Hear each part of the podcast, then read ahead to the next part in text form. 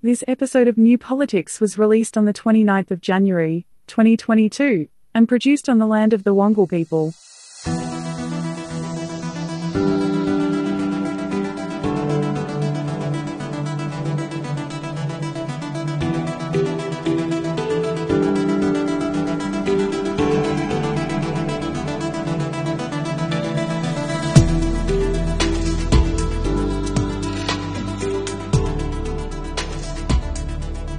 Welcome to New Politics. In this episode, we have a good look at the independent campaign in the Sydney seat of Hughes.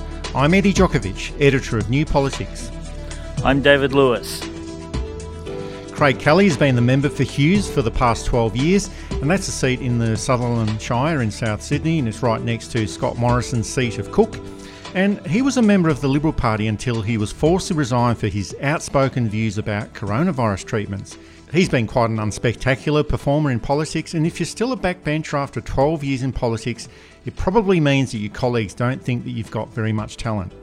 His time in politics has been filled with mistakes. He made a speech in 2014 which offered support to fascist regimes in Eastern Europe during the Second World War. He's a climate change denier.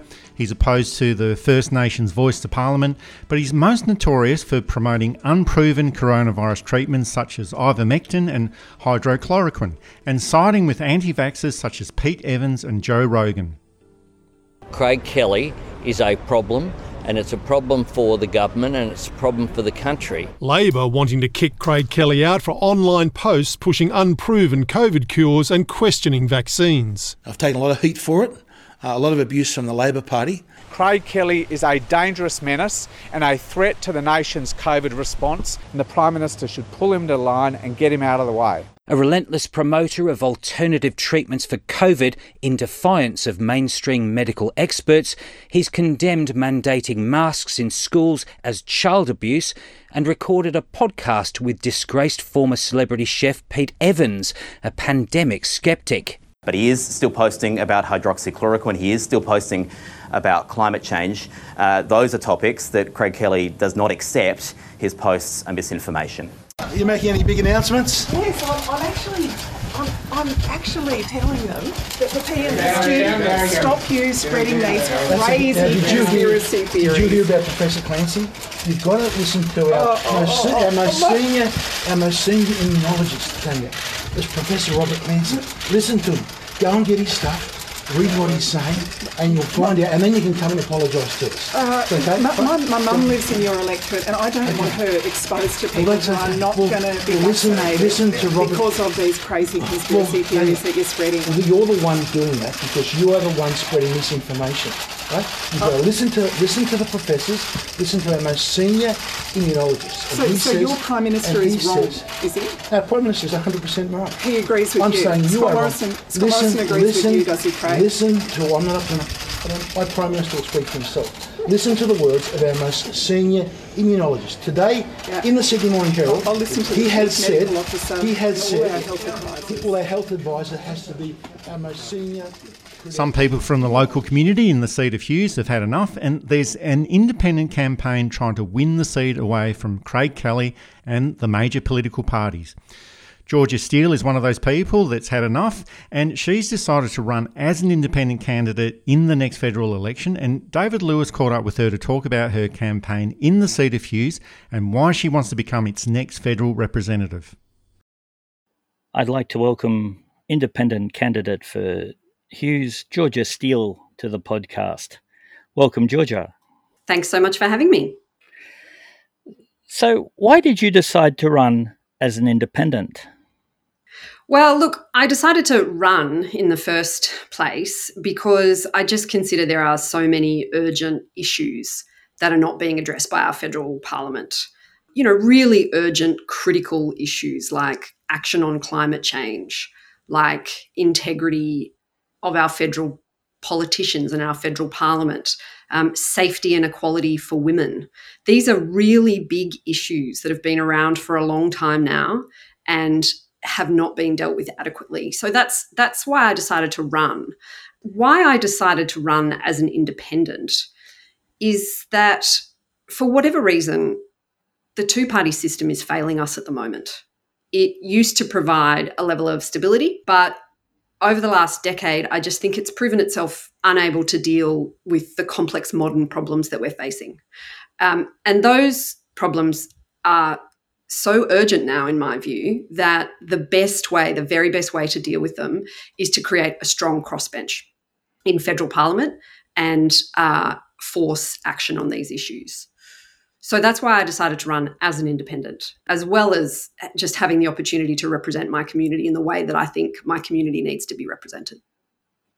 A lot of media is pushing it as a vote against the sitting member, Craig Kelly. From my reading, I don't think Kelly has much chance of, of winning, so you'll be up against probably the Liberal candidate. What do you say to people who are considering voting for the Liberal candidate? Uh, I think I think you're right. Um, there's an obvious, you know, interesting angle to the contest that we have in Hughes, and that is Mr. Kelly. He's um, he's a, a fairly radical figure. He was obviously a member of the Liberal Party for 11 years. Moved in about the middle of last year to the crossbench and then on to the United Australia Party. And as a result of that, we're going to have a very interesting electoral landscape here in, in Hughes. We're going to have the 12 year sitting member we're going to have a Liberal candidate, a Labor candidate, independents. We always have a Green candidate. And Hughes has voted for the Liberal candidate for the last 25 years. And really, I think that explains why they voted Craig Kelly in so often, because, simply because he was uh, the Liberal candidate for Hughes. To people who are considering voting Liberal in Hughes at the next election, I would say look what they've given us for the last 12 years. The Liberal Party has given us Mr. Craig Kelly for four elections. At the last election, Scott Morrison actually personally intervened to ensure that the local branch didn't get their say in who the local pre selected Liberal Party candidate would be. And as a result, once again, we got Craig Kelly. So I would say just be careful who the Liberal Party serves up next time because I, am not sure that um, whoever they serve up, and we don't even know who that is yet, can be trusted. In addition to that, whoever it is is going to be um, someone who is likely to be sitting on the back bench of federal parliament, like Craig Kelly did for 12 years.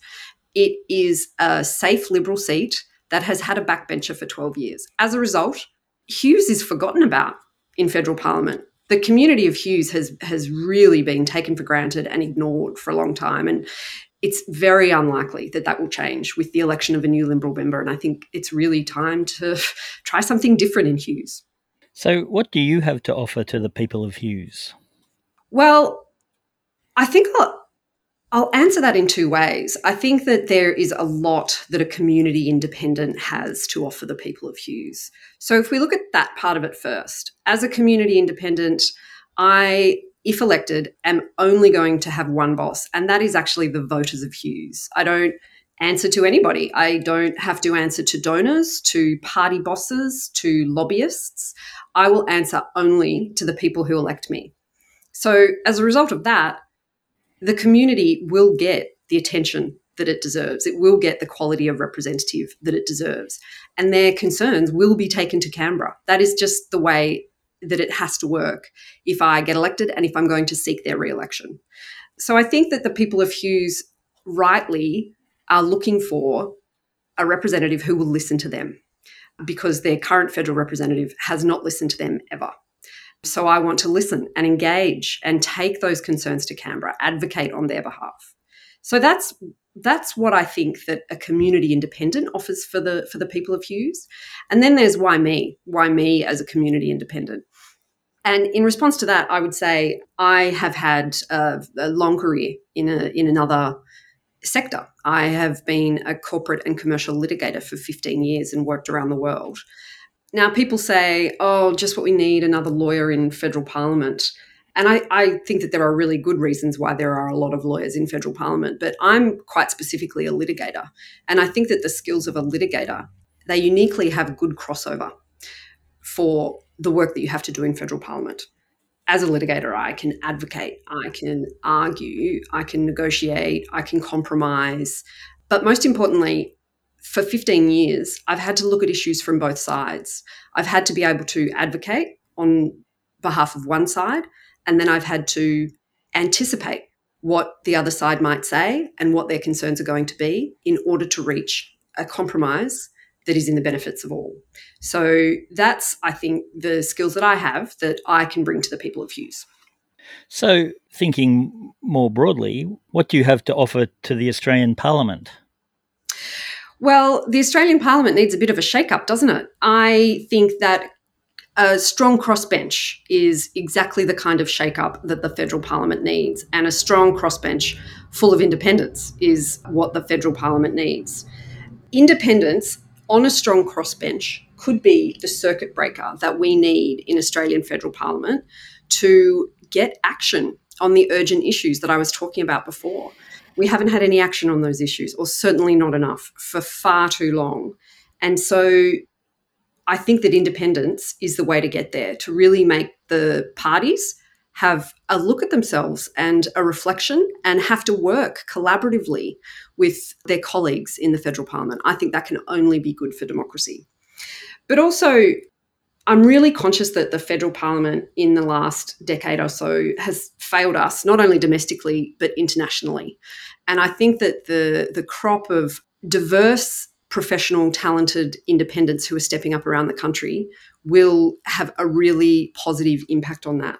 I mean, if we look at what's happened even just in the last 12 to 18 months, we had, you know, a submarine debacle where we can no longer be trusted by one of the most powerful countries in the world. We're seeing increasingly alarming level of anti-China rhetoric coming out of this government, which is just incredibly irresponsible. We are pariahs in relation to taking action on climate change when we could be leading the world on that. And even just in the last week, you know, we've seen how the, the government fluffed the Djokovic situation. So we're not doing well on an international stage. And I think that we need some fresh ideas and a shake-up in federal parliament. So, what are your policies? My uh, most important policy, the policy that's closest to my heart, is action on climate change. It is the key reason that I'm running. And I say that as a person who, as I've explained, I'm a corporate litigator. I am not trained in science. I've never worked in uh, anything to do with the environment. And I'm certainly not an expert in that area. But over the last 10 years, I've just become so angry and so exasperated at the lack of action on this issue that I really thought deeply about how I could have the biggest impact in order to get action on climate change. And I realized that the problem that we have in Australia is a federal political problem. That's the only problem that's left.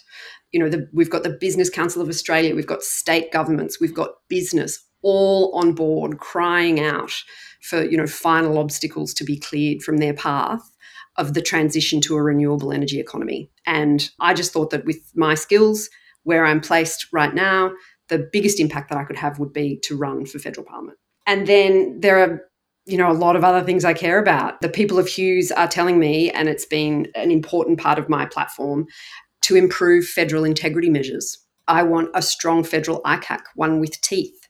The Liberal National Party has been in government for 9 years now and have consistently promised and consistently failed to deliver on that. But even more broadly than that, I think that uh, federal integrity encompasses a range of areas. I think that we need changes to our electoral laws, particularly in relation to political donations, campaign spending, campaign disclosure. We need, you know, more transparency in that area. We also need truth in political advertising laws. I mean, politicians can lie.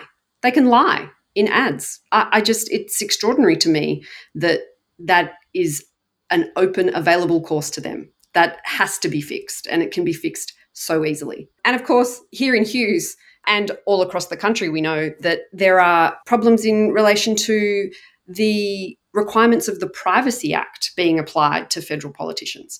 That's the reason that everyone in Australia has been getting spam text messages from Craig Kelly and the United Australia Party. So, just small things like that. There are a range of them. They're easy to fix. And I think that we should go ahead and fix them and stop, stop talking about them.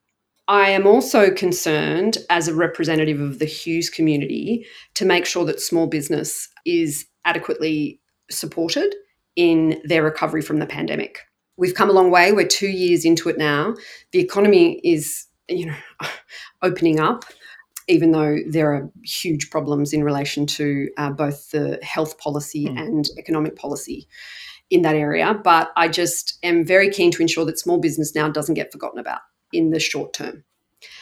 And then my final platform is is one of equity. I think that there are growing inequality gaps in Australia that uh, no one is paying attention to and no one is doing anything about.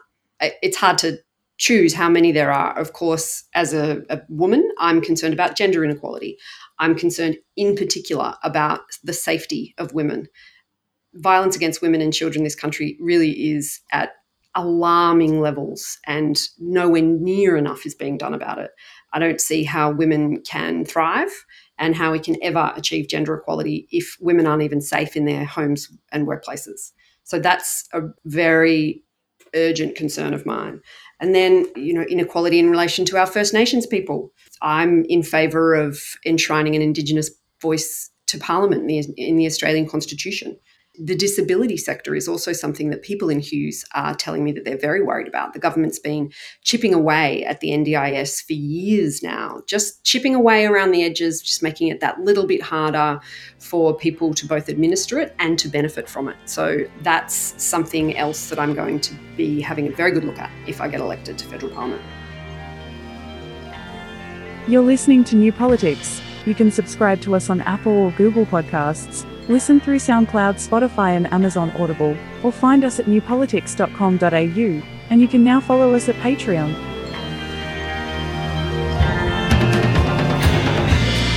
I don't pretend to know the ways of the world.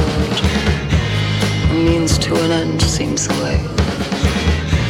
Who has the most of whatever is best? All the better. May the best man win. An eye for an eye a blind man's rule. I wasn't born to follow. I'm nobody's fool.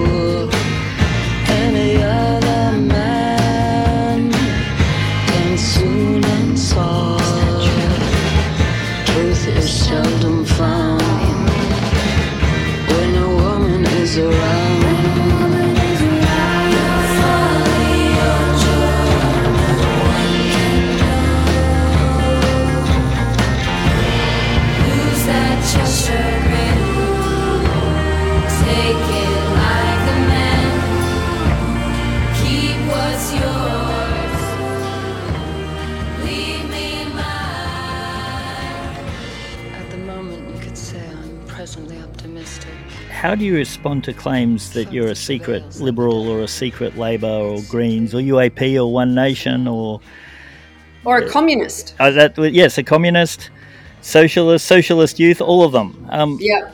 Are you a secret party member?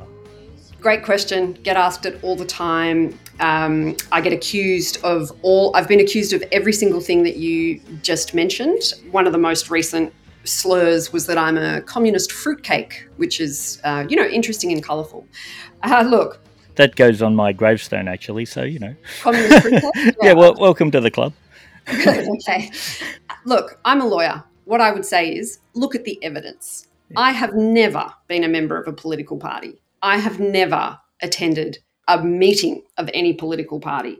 I've never even handed out a how to vote card for a political party one of the other questions that I get asked all the time is where will you direct your preferences? And I really think that the two questions are related. Mm. I think people ask me where I will direct my preferences because they think that that will give them an insight into which party I support.